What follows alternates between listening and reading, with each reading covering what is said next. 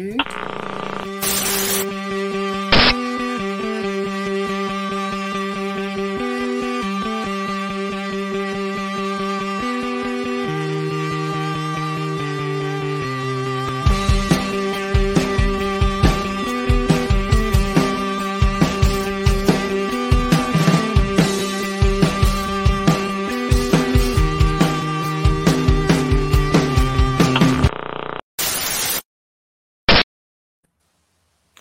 a snow day here in Ontario and much of the East Coast, so what better way to spend it than grabbing a warm drink and talking some Toronto F C with us here on Waking the Red Weekly, presented by Footy Talks. My name is Mitchell Tierney, editor at W T R, and boy, do we have another jam-packed show for you guys this week. Uh, we'll be talking some updates on where and when Toronto F C might play this upcoming season, their designated player search, and plenty, plenty more. Just a bit here, Laura Armstrong of the Toronto Star will join the show to discuss the Canadian Women's National Team ahead of the She Believes Cup, as well as, I'm sure, some Toronto F C and, and plenty more. Uh, Michael, Jeff, how you guys doing this week? Mike, you uh, watch any hockey over the last uh, couple days? I say, all right, uh, Come on, less than a minute in, and you already want to go there. Right? I mean, um, I want to – oh, sorry. Go no, no, go ahead, Jeff. No, I was going to completely change the subject and just open with, why does everything in the world have to be so hard, and set my O C D off? I uh, I started getting into The Expanse, and uh, I figured I'd treat myself to the box set of the books, and then they arrived. Why are they bigger than textbooks I owned in film school? I mean, this is not a pocket-sized novel. I'm afraid to open them because I know that like standard paperbacks exist somewhere, so... You know, I tried to do a nice thing for myself, and there you go. Well, we've got some hockey talk. We've got some show and tell with Jeff, but let's get into the actual headlines this week. Um, let's start with news of the season itself, um, which has been delayed, uh, perhaps unsurprisingly, after the C B A negotiations until April seventeenth. Now, Toronto F C, actually, they're going to be in camp tomorrow. They're starting things out early because we anticipate Canadian Championship in March. Um, you guys thoughts on on any of this? I mean, it's not really surprising the season's delayed, but you know, it looks like we'll have games sooner rather than later, which obviously massive positive. Yeah, I think it's important to note that T F C have been prepping for this all along. I mean, if any of you guys follow any of their their players on Instagram or whatnot, you'll nope. see that, that they've been they've been in Toronto for for a while.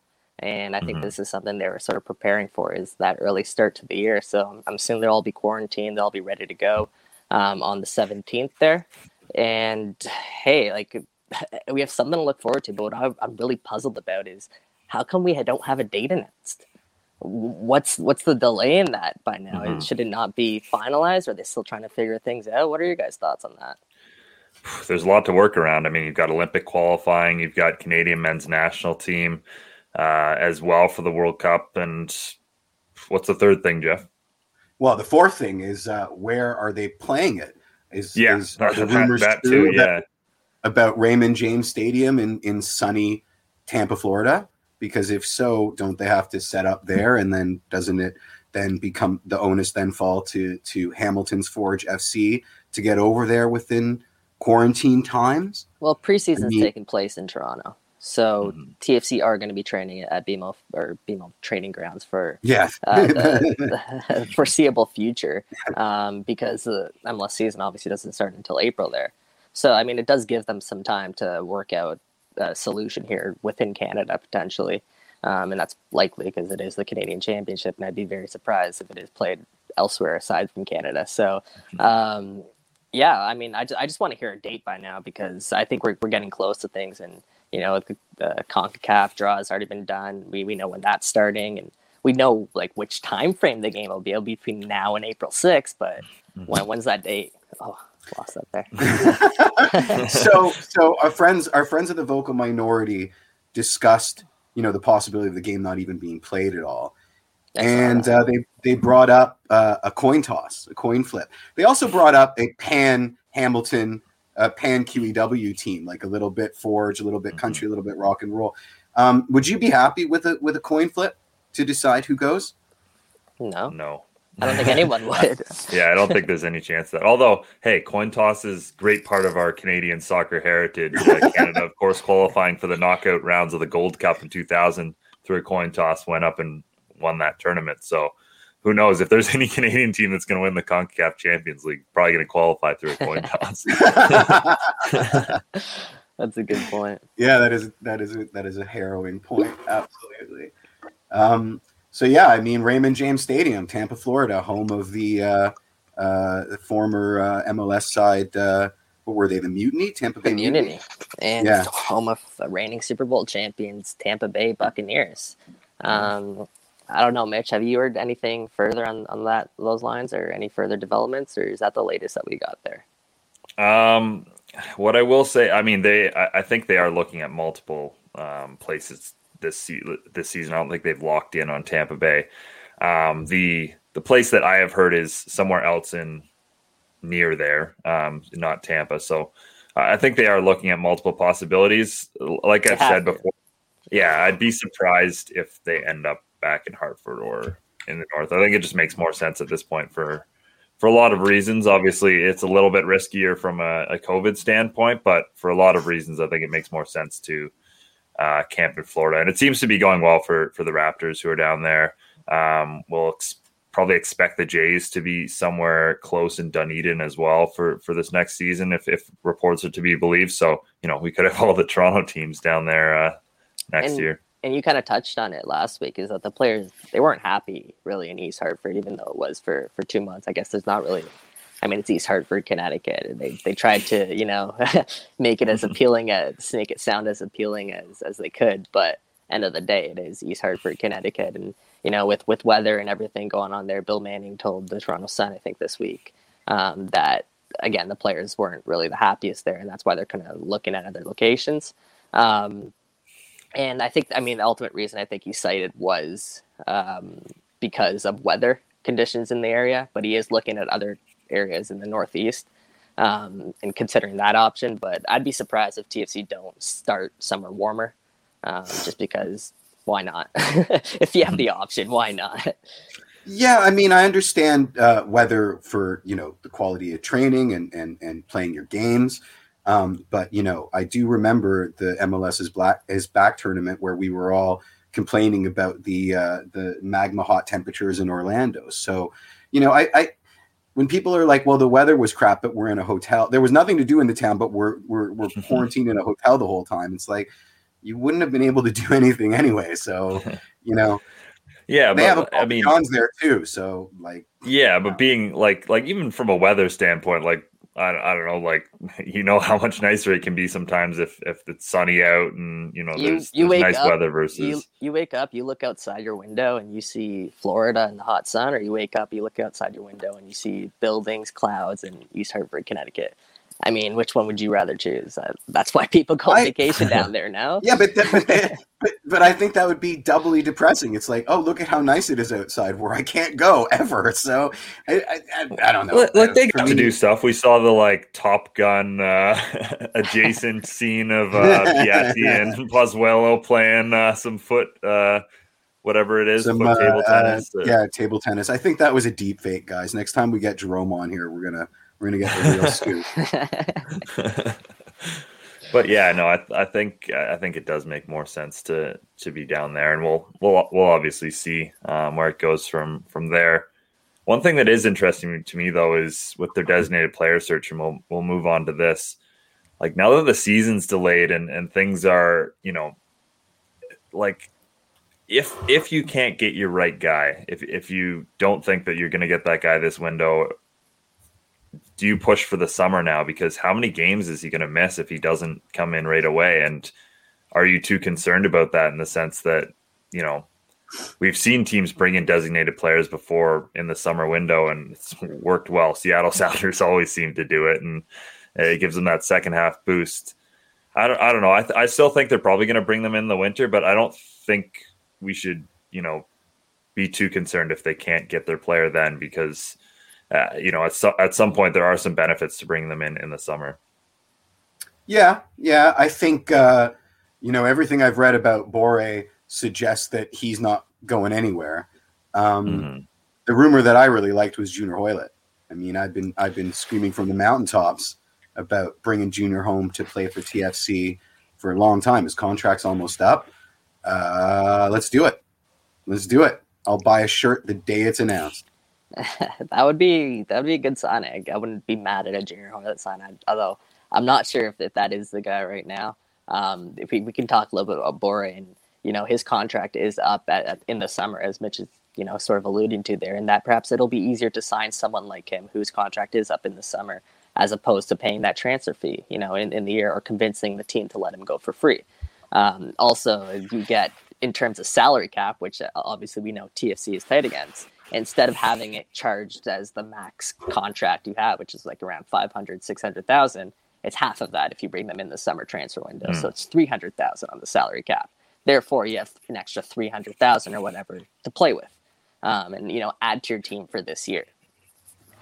Now, it depends on the type of player that they're they're getting. If they're trying to get someone long-term for their future, you know, it doesn't matter if they bring him in now or they bring him in the summer. They want to bring him in, right? So obviously we'd like to have them sooner, but if you're going to save ten million dollars hypothetically and bring them for free in the summer, I think we can wait the extra two, three months for a player that's going to be here hopefully for the next five, seven, eight years, right? Mm-hmm. Um Again, I don't know. I don't know. I don't want to say it's not Santos, Boré, Boré. Uh, however you pronounce he plays it. Plays for River Plata? Yeah. Hopefully we do get to learn the pronunciation of his name, because I think it would be an exciting signing for Toronto F C. Um, mm-hmm. But I don't think uh, the T F C have done a really good job at sort of keeping their mouth shut here and keeping things in tight. And, and nothing really has gotten out so far, except for K J letting us know on his Instagram Live that uh, you know, this will be a player that T F C fans are familiar with. It won't be a stranger to T F C fans. So that that's positive news, because I think a designated player has to sell jerseys and they'll have to be able to contribute on the field. And if it's someone that a T F C fan is familiar with, I'm betting that's probably someone who will sell jerseys and hopefully be able to, you know, compete on the field. So um, exciting times for, for T F C fans, because they have a, a couple of open roster spots uh, and, hey, they got some room. So could you sell Junior Hoilett as a designated player, though? Because as much as I really like Junior Hoilett and I think he's a fantastic player, you know, again, you get you just got rid of Pablo Piatti, who I think is at least a somewhat similar caliber of player to Junior Hoilett, and you have the proof of concept with Piatti. You know he works in the team, obviously. He was he didn't have the offensive upside everyone was hoping, and I think Junior Hoilett's at, at least slightly better in that category. But in terms of caliber of player, you know, Hoilett, Piatti, pretty similar. Agreed. Um, don't care. I, I, it's Junior Hoilett. I don't care. Um, you know, they can I, always I tune into this show to watch me, like, sing his praises, and then I'll, I'll yeah. help sell shirts. So, um, I mean, I, is Boré? I think he's is a, Boré, a like, we're going to have to invest in Axon Agu name sets all of a sudden. So I don't, I don't know if I don't know if Boré is, is going to sell shirts either. I mean, uh, uh, you know. Are, we're not getting messy, first right? Year, but maybe a second, third year, you know, he'll be here for a well, while. The thing about Junior Hoilett, then I apply is, the same thing to Hoilett. I like, you know, he may not sell shirts in the first year, but you know, oh, watch him go, shirts. And then he'll sell. Yeah, I think at least year. one, at least yeah. one. probably um, two, probably two. That's a good yeah, point. yeah. How how old is Junior Hoilett? Like thirty, thirty-one, I think. Thirty-one. Yeah, thirty-two? I want to say thirty-one. Yeah. Something yeah, like that, right? Mm-hmm. So I mean, again, they're they're bringing a player that's over thirty. Uh, I, again, I think he would. He would thirty exactly. In, oh, there you oh, go. Nice. He'd fit in well with uh, with in M L S in general. I think he'd be a good goal scorer. He'd he'd bring what T F C needs. But that being said, I think he he's open to coming to Toronto. He's said it in the past that he wants to, you know, one day play for Toronto F C. And if his contract's going to be expiring one day, I don't think that you need to rush that move. I think that move will, will come eventually, and perhaps it won't be. You won't have to use up that designated player spot. Um, you know, we we do have this new under twenty-two initiative, which is super exciting. And, you know, T F C are in an opportunity, in a position where they can definitely take advantage of this. So perhaps Junior Hoilett then does become, you know, a viable option at, as a designated player. Um, hey, either way, the speculation is so much fun because, you know, something's going to happen. T F C are going to get their, their new star in Toronto, and it's an exciting time for Toronto F C fans. Yeah, absolutely. It certainly is. Well, it's an exciting time for the show because it seems like Laura Armstrong is here. So we'll bring her on now. A number of things to talk about, um, as we said, with the, the She Believes Cup coming up, as well as, as Toronto F C's season set to get underway tomorrow in terms of training camp. Uh, Laura, how you doing? Hey, I'm good, thanks. How are you guys? Good, Laura. Yeah, thanks for thanks for joining us. We're big fan here. So we, uh, thanks for having me. I always love a little bit of time to talk Canada Women and uh, T F C. Oh, yeah. yeah. Oh, yeah. And we're hoping Absolutely. to get some Blue Jays questions in there, too. Oh, no, no, I'm just kidding. I'm just kidding. Mike, I have a Blue Jays question. My God. Well, anyway, let's, let, let's do it. Yeah, let's start with the, the Canadian Women's National Team. Uh, you know, a very interesting first couple weeks of training camp in the sense that a lot of players aren't going to be there. You know, revealed that Christine Sinclair, Matheson, McLeod, Pioc Saint George missed due to injury. And then, of course, all the French players, Buchanan, Lawrence, and, and Heidema won't be there um, due to restrictions and their clubs kind of saying no. So, um, you know, does that kind of change the tone of the camp now? Because you've probably got three to four starters who aren't, aren't there. It's It's got to change Priestman's plans at least a little bit in terms of what she was hoping to to accomplish here. Yeah, I think it definitely does. I mean, we just talked to her. She just got off a conference call uh, like a minute ago, and she was saying that um, certainly they're still going out there to win, right? And I think that if you're if you're a top ten team in the world, you can't say just because we've lost a couple of players, uh, we're not going to go out there to win. Um, but of course, it, it makes for more sort of opportunity and certainly more adversity for this team um, than maybe it would have been even, you know, two weeks ago when we first came into to, when they first came into camp. I think that it's really exciting. Like, I think that it's an opportunity for. And I don't necessarily know, like, really exciting sounds weird because it sounds like it's going to be wholly positive, and it's not going to be wholly positive. But I think that it's really exciting from an outsider's perspective to uh, to get this team to start really transitioning. We've been talking for years and years about this team transitioning, and I'm certainly not calling Christine Sinclair's retirement because Lady can play as long as she wants to time up. But I think that, you know, we do have to prepare for a time when um, – The, the the players that you know in the Sophie Schmitz, the Desiree Scotts, the Diana Mathesons, the Christine Sinclairs, the Erin McLeods are no longer around, right? And at some point, we're gonna we, we knew we were gonna start seeing these injuries. We knew we were gonna start seeing players per, perhaps not coming into the national team fold. And this is kind of the first tournament where we see it. So there's going to be opportunity for certain players to step up, and then there's also going to be, you know, holes that they're. exist in the starting eleven or the starting fourteen or the starting, you know, twenty-three or the, the twenty, this group of twenty-three. And it gives Bev Priestman an opportunity to sort of really see what those holes are, are and, and try and start figuring out how she can fix them. No, that's some really good points. We, that's something we've been talking about really on the show. And even last week I was asking Oliver Platt, who was on here, and I was asking some of the names that um, he would expect to sort of step up and, and, you know, other than Christine Sinclair or other, some of the other big echelon names. Um, so Laura, I'll ask you the same question. As, aside from, you know, some of the people who are going to be missing, who are some of those people that could step up for, for Canada? Yeah, I think one of the names that, like, on that list of players that you're going to miss, I think Bianca Saint George would have been a very interesting, uh, player to, to see. Um, a little bit more of. Unfortunately, she's injured, so she's somebody that I'm going to be looking for in the future. But I do think that, and I think that also Jordan Heidema, like, I'm just itching to see her come back from P S G because I think that she finally is going to be in a place where she really can sort of start stepping into this Christine Sinclair role. So we're going to miss her, miss seeing her, I think, as fans a lot. Um, but I do think that Um, I'm looking forward to actually seeing Jordan Listro play in center of midfield. I think she brings a lot of grit to that position. And I think that, you know, you've got Desiree Scott, who has held that destroyer role for a long time, but she's g- going to be one of those players who moves sort of out of this fold in the next four years, let's say. Right. And, and I think that you need somebody who's going to sort of come in and, and take on that role because Canada needs that grit. I think that's really important. Um, Evelyn Vienne, I think I'm very excited to see uh, her come in. And, and I think that one of the things that we've seen with this Canadian team, even though we talked so much about Christine Sinclair and the international goal scoring record, they've struggled to score goals, right? Mm-hmm. They really have struggled to score goals. So I think that it's important to get somebody like her into the fold and to really see sort of what she's able to bring. I think the younger players, like the Sarah Stratigakises, they're they're interesting to me. They're maybe not, like, right now players. They're not players that I'm expecting to see on the Olympic roster, but you're sort of going to get a taste of them right now. It's it's an interesting generation, though, right? Like, they're not, like, necessarily, in my view, the the um, Kadisha Buchanan's and the Ashley Lawrence's, who are going to come in, you know, basically as teenagers, and they're going to be with this team forever. I think there's still going to be a lot of battles um, for, for to get just even get into these rosters. I think you're going to see a very different Olympic roster come the summer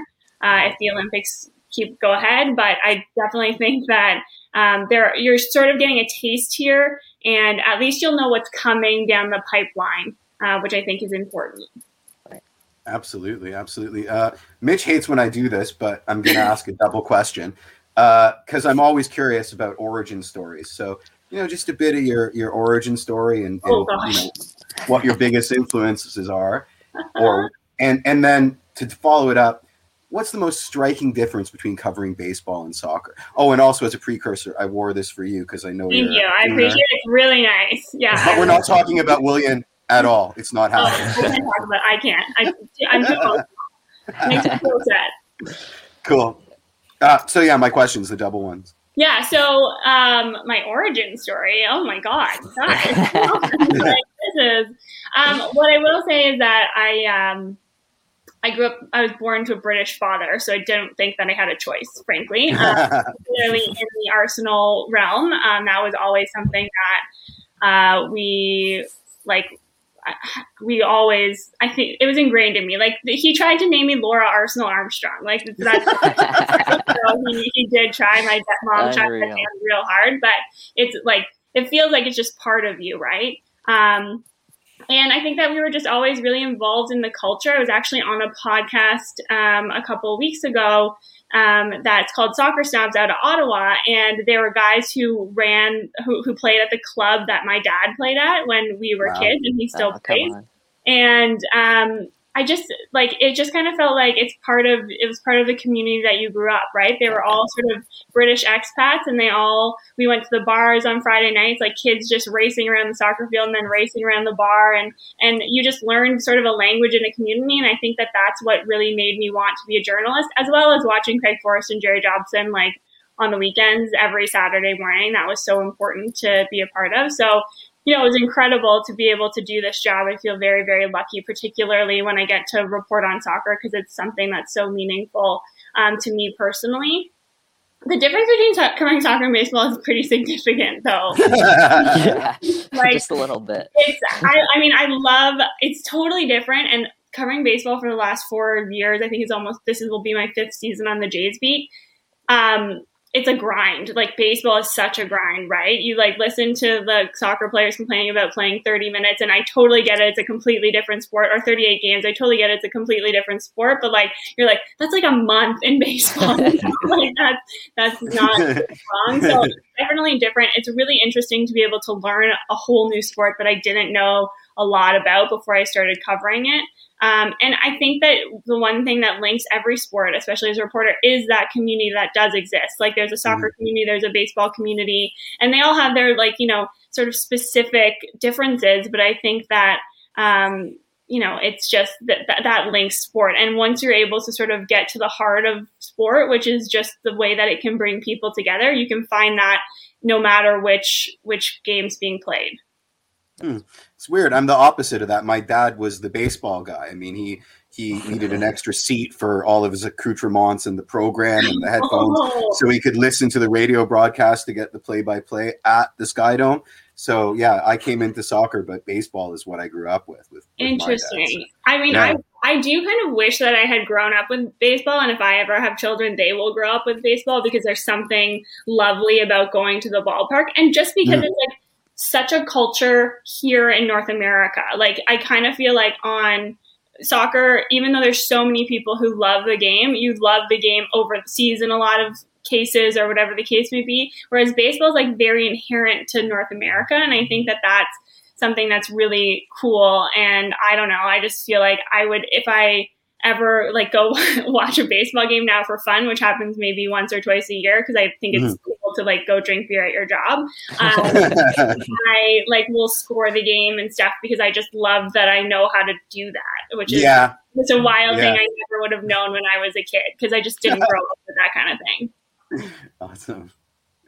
That, that uh, makes a lot of sense. Um, no, but really good answers there. That was some pretty vague questions. I like you did a really good job. yeah. um, but sort of like shifting back to the She Believes Cup there. Yeah. Bev Priestman, she it's going to be her her debut.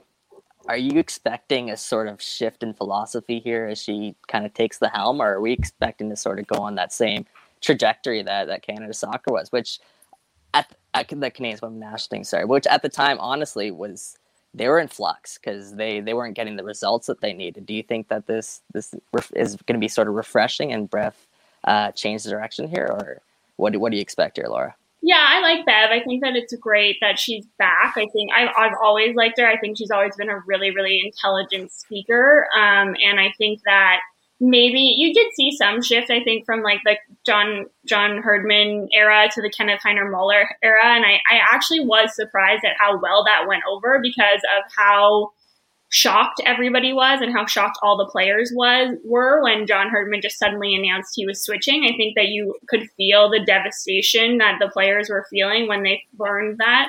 Um, and then Kenneth Heiner-Moller came in, and I think it was a very difficult position for him to come in. And I think he really earned his stripes as kind of a player's coach. Like, even, you know, Christine Sinclair, she would rave about him. And I think that, you know, given the, the significant relationship that she had with John Herdman, I think that that was really, really important. Um, Bev Priestman, I think, I think that it, it, it's not so emotional this time around, right? And I think that because Bev Priestman knows all of the players, she's going to, um, she's going to be able to integrate pretty well and pretty quickly with this team. But one thing that I would say is that she's not the Bev Priestman, I don't think, that we we saw under John Herdman, right? She's gone and she's done things since then. She's learned things. And I think very importantly, she's learned things in England, which is a really, really fascinating to me area of women's football right now.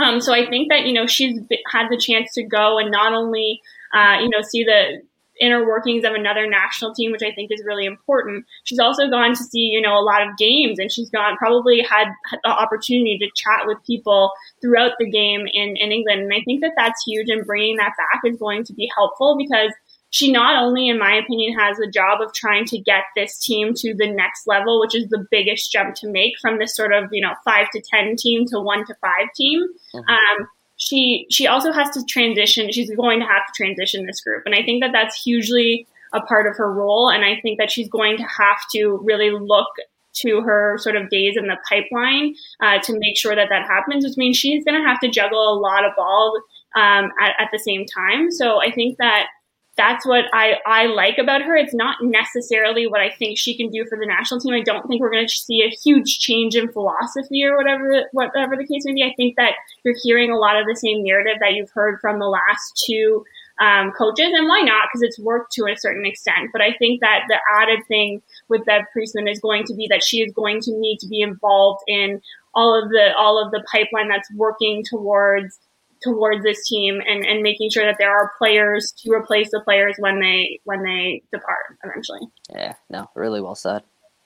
Nice. Yeah. I was going to ask about um, uh, uh, pandemic stuff, but I think I'm going to ask you about T F C because we haven't talked about T F C yet. Uh, speaking of coaching changes and and, and yeah. looking forward, what, what are your thoughts on uh, what's happening in T F C land over the last couple of months? Wild. Still... Still, I don't know. It feels as a T F C like watcher really in the last year because I, I haven't covered the team as much as I normally would have because of the pandemic. It's so weird that they're not Greg Vanney's Toronto F C anymore. Um, I think that for me, this is really Bill Manning's team, and the buck stops with Bill Manning now. Um, he, I wrote about it, I think, around the time that Vanney um, Vanney left, that mm-hmm. or, or, or around this time, I guess they signed Chris Armas. You know. Before, it was very much still a club that was benefiting from the behind-the-scenes work that Tim Lewicki, Tim Bezbachenko, Greg Vanney did, you know, back when they started this whole revamping of the club. And it's not to say that Bill Manning hasn't helped, because he certainly has uh, in the last five years. But now he's got Ali Curtis, who is his guy. He's got Chris Armas, who is his guy.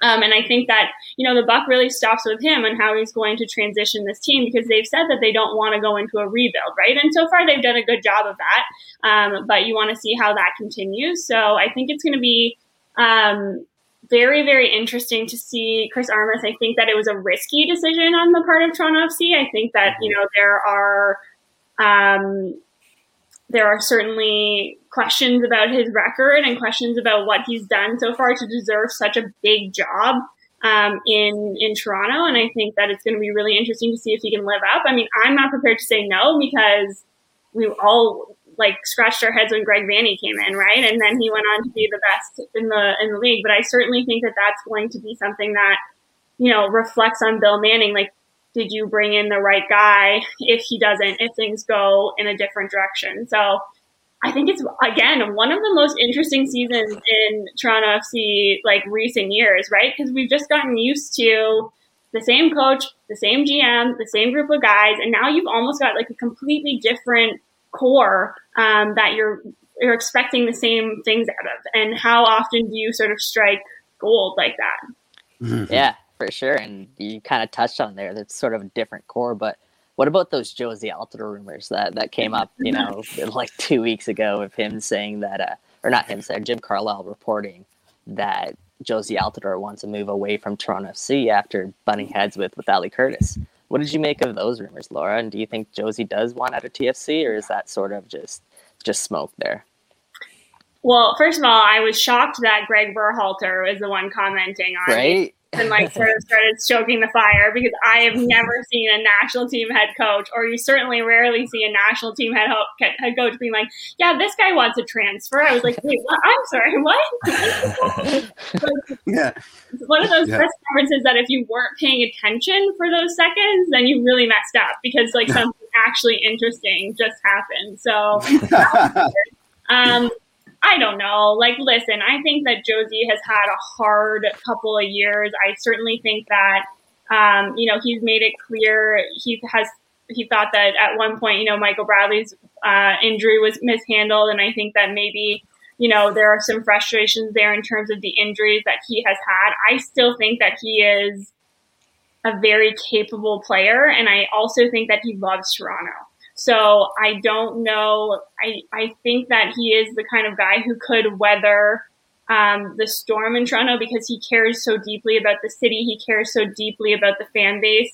Um, and I, I just think that he still has a lot to give this organization. I don't think that he gets enough credit really for what he's done. I think that if you like look back at um, some of the most momentous moments in Toronto F C history in the last five years, Jozy Altidore is at the center of a lot of them, but you really see all of the stories about, you know, Michael Bradley, about Sebastian Giovinco, about Alejandro Pozuelo, about Víctor Vázquez, right? And I don't necessarily know that Jozy gets enough credit for what he's done for this team. And I think why, that... Why do you think that is? Yeah. I think he's not as... He, he doesn't speak as much, frankly. Like, I mean, he's not, he doesn't, Michael Bradley will come out and talk every uh, couple of days, and, and Jozy Altidore doesn't necessarily speak as much. I don't, I don't know why that is, but I just think that there are other guys who will come out and, and maybe be a little bit more, um, more like have their face out there a little bit more. And certainly because of the injury, right? Like hugely because of the injuries. But every time that he's had, every time that he's been healthy, healthy, he's come out and he's produced, and he's produced in really important moments. You remember some of the like early Toronto F C uh, playoff days where Sebastian Giovinco wasn't scoring, and everybody was complaining no. about why Sebastian Giovinco was not scoring in the playoffs. Mm. Well, guess who was scoring? Jozy Altidore. Yep. Right? Yep. So I just think that I think that there's there's stuff left in him. I think that it would be hugely bad for the club if this went went. poorly, if this relationship seemed to sour, and it soured publicly, because I don't mm-hmm. think that that's what uh, I don't think that that's what Jozy Altidore deserves, and I don't think that the fan base would respond well to that. Um, so I certainly think that they need to find a way to patch that up and try and get something out of him before his deal does end. I mean, certainly they're going to have to move on from him eventually. He's getting older, um, but he's just for me, he's a pillar. He's one of the pillars of this club. Um, and I think that you have to do whatever you can to try and get him back on the field, get him healthy. Um, and and once you do that, I really do think that he's the kind of guy who's going to deliver for this team, because he has a track record of delivering for this team. Yeah, even minus, even this past twenty, year. twenty. Yeah, sorry. Go. Well, yeah, I mean, even this past year, right? Like, we aren't talking about the season starting, training camp starting tomorrow if Jozy doesn't score that goal against Montreal and uh, give them that spot in the Canadian Championship. So, no, even this past year, he's still, even in That's his toughest true. year with Toronto F C, he's still quiet, did, Be that quiet one big now. Moment. Yeah. twenty twenty was a wash too, right? Like I'm not yeah. anybody on twenty twenty. Like Jozy Altidore is a dad. He has a kid. Like there's all these things that like you don't know what's going on behind the scenes. We don't know, you know, what was happening with his family life, what, whatever. And I think that you have to give every single athlete who competed in twenty twenty that amount of grace because it was not easy. It wasn't easy for us as people. Like it's certainly not easy for athletes who are being expected to move or re- like relocate their entire lives, right? So I just, I, I don't think that we can judge anybody based on what happened in twenty twenty. It sucks for the players who are sort of coming towards the end of their contracts or the end of their careers. Um, but I certainly think that uh, we have to like sort of, I don't know. He gets a pass. I'm still going to judge Willian on twenty twenty. As long as we're clear, I'm still judging Willian on twenty twenty. Sure, and I yeah. wasn't going to talk about him, but. yeah. Well, well, speaking of. Speaking of, re- speaking of re- relocating their lives, I mean, uh, we've got a lot of rumors of where Toronto F C might play next season. How weird would it be if, you know, we've got the Raptors already down in, in Florida. Hey, we might have the Jays in Dunedin. Toronto F C might be in Tampa as well. How weird would it be seeing all of Toronto's teams, you know, barring the Maple Leafs in, in Florida this year? Yeah, I know. I'm like wondering if I need to move. Like, do I what, what's happening there? The thing is, like, you don't really want to move to Tampa because their COVID numbers are scary. Uh, yeah. Never, but, Plus, it's Tampa, um, but.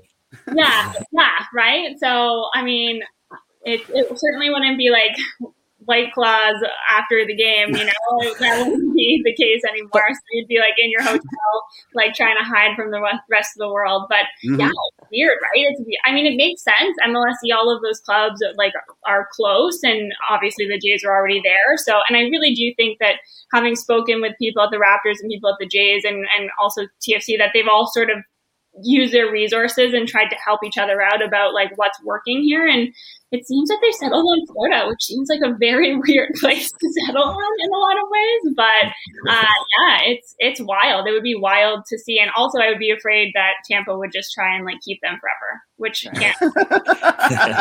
There it is, guys. That's important. Uh, yeah, yeah. Somebody asked on the on the thread, uh, you know, is there a brass bonanza alike in Tampa, you know, that we can steal? And I said, bad soccer and insolvency. Those are the first two things that come to my head. So. I, I hope for the sake of I, I spent a lot of time in Tampa in the last couple of years covering Jays or like near Tampa. It's warm. That's nice. I was gonna say you got to spend that at Tropicana, so I don't know how yeah. how I do. Well, that yeah, that's fair. But the the Jays complex, Dunedin's really nice. If we could all just crowd in Dunedin, then it would be lovely. Is it grass? Can you play soccer on it, or is it not? Is it sure, like city we can field? Play in the outfield at one of the Blue Jays complexes. You know, we'll just call right. it New York City F C and call it a day. Yeah, yeah, yeah. There you go. Hey, they I they like revamped it. Those this year. I'm sure it has a soccer field. There. Wouldn't it be amazing if you could just walk across the like from one to the other? You could be watching T F C in this corner and Jays in this corner. That'd be great for me. I would love that. I like you this idea. Like, can it not be Tampa, though? Only, yeah. Can it not be Tampa? The only thing I don't like is the Tampa part. Everything else is amazing. But. Yeah. I mean, they yeah. all live in bubbles, right? So if we can just, like, sort of some find, find a way to, like, permeate that bubble, then it wouldn't be so bad, right? You'd be in your own, like, little Toronto and Tampa bubble. Yeah, yeah, definitely. Laura's utopia right here. I'm finding out a way to make this pandemic work for me. Yes, yes. Well, I think we all hope uh, we all hope they don't replace Brass Bonanza with some kind of Pitbull song. But um, no, we'll, uh, we'll let Good you go, Laura. My goodness. Really, uh, really appreciate you taking the time this week. Yeah, Thanks for thank having you, Laura. Me. It's such a pleasure. Awesome thank to you. Talk to you. Be well. Oh, we dropped her before sign off there. But no, yeah, that was uh, a, lot was a great fun, chat. Yeah. Obviously, a lot to think about in terms of the uh, the COVID arrangements for Toronto F C and that sort of thing. But, you know, such as uh, such as twenty twenty-one, such as, I guess we are such now. Such as twenty twenty-one, yeah. So, um, so are Raymond James. Mm. Sorry, are we at the point where we're giving Jozy the, the benefit of the doubt uh, heading into twenty-one? Have we reached that point in, in Toronto F C fandom where he's he's part of our team now, and and we're hoping that that we get the best out of Jozy Altidore? Are we still kind of hoping that T F C move on from him and free up that designated player spot? Uh, what are your guys' thoughts on that? Well, considering that one of our designated players shouts from forty minutes ago isn't going to sell T-shirts, so he's terrible, even though I want Junior Hoilett so badly. And that the other one, we don't know how to pronounce his name, and he's not coming. Um, I think we're good with one open D P spot. Uh, uh, I've ne- I never gave up on Jozy. Uh, uh, Ivan just wrote in a comment, and I'm going to throw it up. Is it worrying or concerning lack of T F C roster moves slash announcements, especially since training camp opens tomorrow? Well, well, hold I mean, on, Ivan. Justin Morrow, we're gonna get that. We're getting it, but you beat us to it. But let, let's take a moment here and let's let's welcome back Justin Morrow to Toronto F C. As Steve Buffery mm. is reporting that Justin Morrow and T F C are, are you know coming coming to terms, and he'll be back with T F C next season. Which, um, of course, is music to our ears if anybody's watched this show. And you know, when Justin Morrow came on, he said that was the plan. So. We shouldn't I tuned out after right? the Onyx heartbreak, but whatever. um, uh, yeah, uh, we shouldn't be surprised. What do you guys make of the, the Justin Morrow move back to T F C? Well, I want to I want to sort of circle back to Ivan's thing. I mean, in in normal times, yeah, sure, it's alarming. Uh, you know, we're going to be alarmed because we need to speculate on T F C roster moves. But you know, the way that the way that everything's shaped up, I'm not too alarmed. I mean, at the at the end of the season, we were talking about how. You know, we're not we're not going through a rebuild. We're a couple pieces away. Uh, we lost a lone player. We lost some some dead weight. Um, you know, and uh, all we have to do is look to the bottom of our screen to the biggest advocate of uh, of the young guns, who's probably as happy as can be right now because it opens the floodgates to uh, to promoting in uh, in terms of uh, uh, uh, the inside. Um, Junior Hoilett, Tam Gam. I don't care if he's a D P, guys. I, I'm willing, you know, people people always bring up Víctor Vázquez as an excuse why we should get people on Tam. You need to stop it. He was the greatest deal in the history of the league. He should have been a D P. He was never a Tam player. So it's such an unfair comparison. I don't think the Vázquez is the comparison. I think it's the, the D Ps that Toronto F C's brought in between Bradley, Altidore, Pozuelo, Giovinco. You know, th- that's where your standard's set now. And and again, uh, I, I I don't think I don't think that it's Hoilett the player. Uh, I just think it's a, like I don't think that he's not going to sell T-shirts. Like that's why you shouldn't bring him in. Uh, it's less like I, I mean I meant like selling the fan base on him in the sense of like you know you're you're getting rid of a La Liga winger and bringing in a championship winger on face value. It's a it's you know a lateral move for sure. That the bar who's is- Canadian. Who's Torontonian and who rules? I think, they, I they've think been there, done that with Julian de Guzman. Like we're, we're over that stage where just because he's Canadian, just because he's foreigner, we have to bring him home. I mean, I agree yeah. with Mitch. It's just he, he doesn't really move the, the needle when if you compare him to a Pablo Piatti, he he could score a little bit more goals, but is he a better player overall? Yes. Uh, that, that's definitely debatable. Um, But yeah, I would love to see him here as an allocation yeah, money. Yeah, Sunday. and on and on the That'd on the be Jozy a great story. I've ne- I never give up on Jozy. I mean, you, you you know, I I ran out of the opportunity to say this when Laura was on, but while Jozy was scoring goals, the only thing Seba was kicking in anger was a stanchion beside the uh, the tunnel to the. Hey, to the he kicked that. He, to be fair, he kicked that after scoring two goals and getting pulled off after getting a hat trick. So that's a bad example. Yes, Junior Hoilett. um, but yeah, no, circling back, let's circle back to Ivan's comment there about T F C not really announcing any moves. I think this this week and next week we are going to hear some moves come in um, just because training camp is opening and you know that, that time is coming where they have to, to start making moves and announce these decisions. So I think we'll hear a Justin Morrow decision. I think we might hear one or two more uh, potentially, but like Mitch said, like this is a team that, that's happy with the consistency. Or Jeff, you said that this is a team that's happy with, with what it has. Um, I want to I want to circle back to one thing because it just it reminded me. Um, if we considering that we've got a new coach, and considering that you know if we don't get Boré Hoilett in the winter transfer window, uh, and they'll be coming in a certain. A couple steps behind whatever Chris Armas is trying to do. Is that a concern to you, or do you think that's a positive? Like Chris Armas gets to figure it out with Jozy maybe. And then, you know, come come summertime, we know we have a much firmer idea of where everybody stands.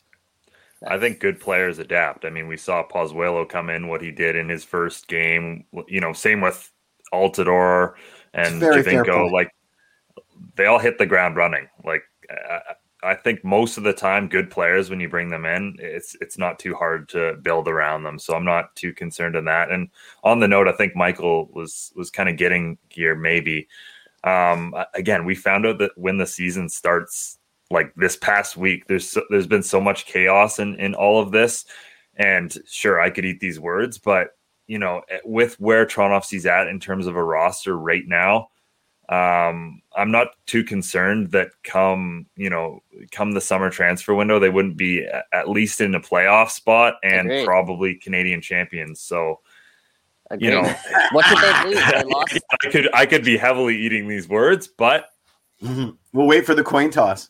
They lost. Who'd they lose? They lost Laurent Simon, Eric Zavaleta, who are their backup center backs. And we know the reputation they had around T F C Live. Um, mm-hmm. They lost like Tony G. Tony G. They lost Pablo Piatti. Is there anyone else I'm missing? Some loans of the of the lower yeah. depth pieces, right? Yeah. Like guys we won't get back at the start of the season. Oh, just Rocco uh, Romeo. Just, just, okay. just Rocco Romeo.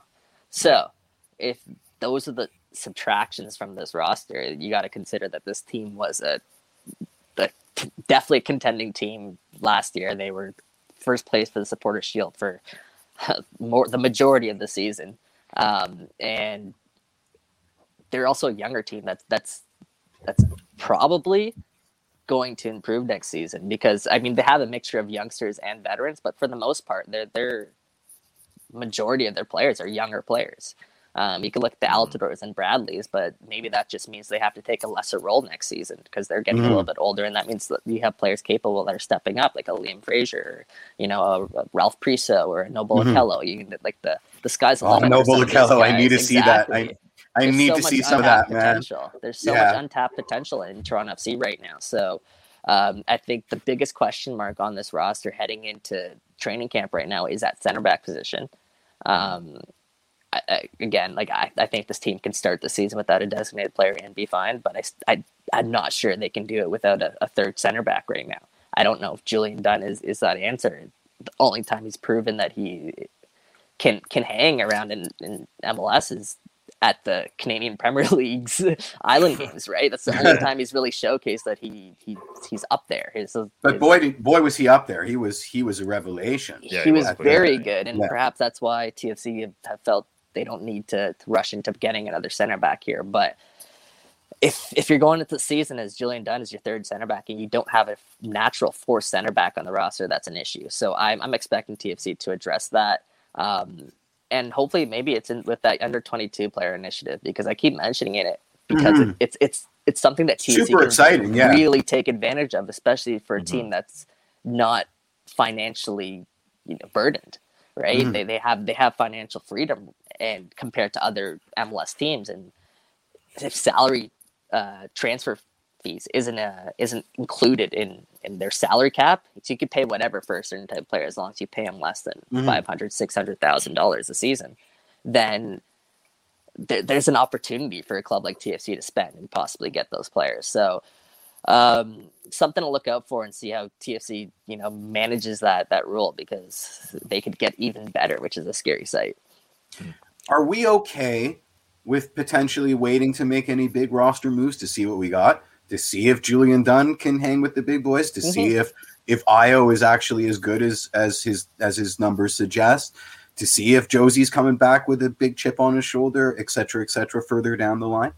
I think Mitch answered that. Yeah, I think we, we have a, a squad here that's capable of you know being a playoff squad in the Eastern Conference. So, and that's that's like the floor with the, this mm-hmm. team, you know what I mean? So if, if they're even better than that, if, if Priso takes another step up, if Jaden Nelson takes another step up, Ayo Akinola takes another step up, if Jordan Peruza plays a role, like the, if all these guys that are, are options on this team to to step up and you know, mm-hmm. have a big year, do that, then T F C... Man, I forgot about Jordan Peruza. I forgot yeah. about that guy. We, uh, yep. We're okay. And Patrick Mullins. Let's not forget my boy Patrick Mullins, all right? well, and, um, and Achara. They technically have two players right, who Achara. You can almost consider off-season additions in Achara yeah, and Jordan yeah, yeah. Peruzza. So.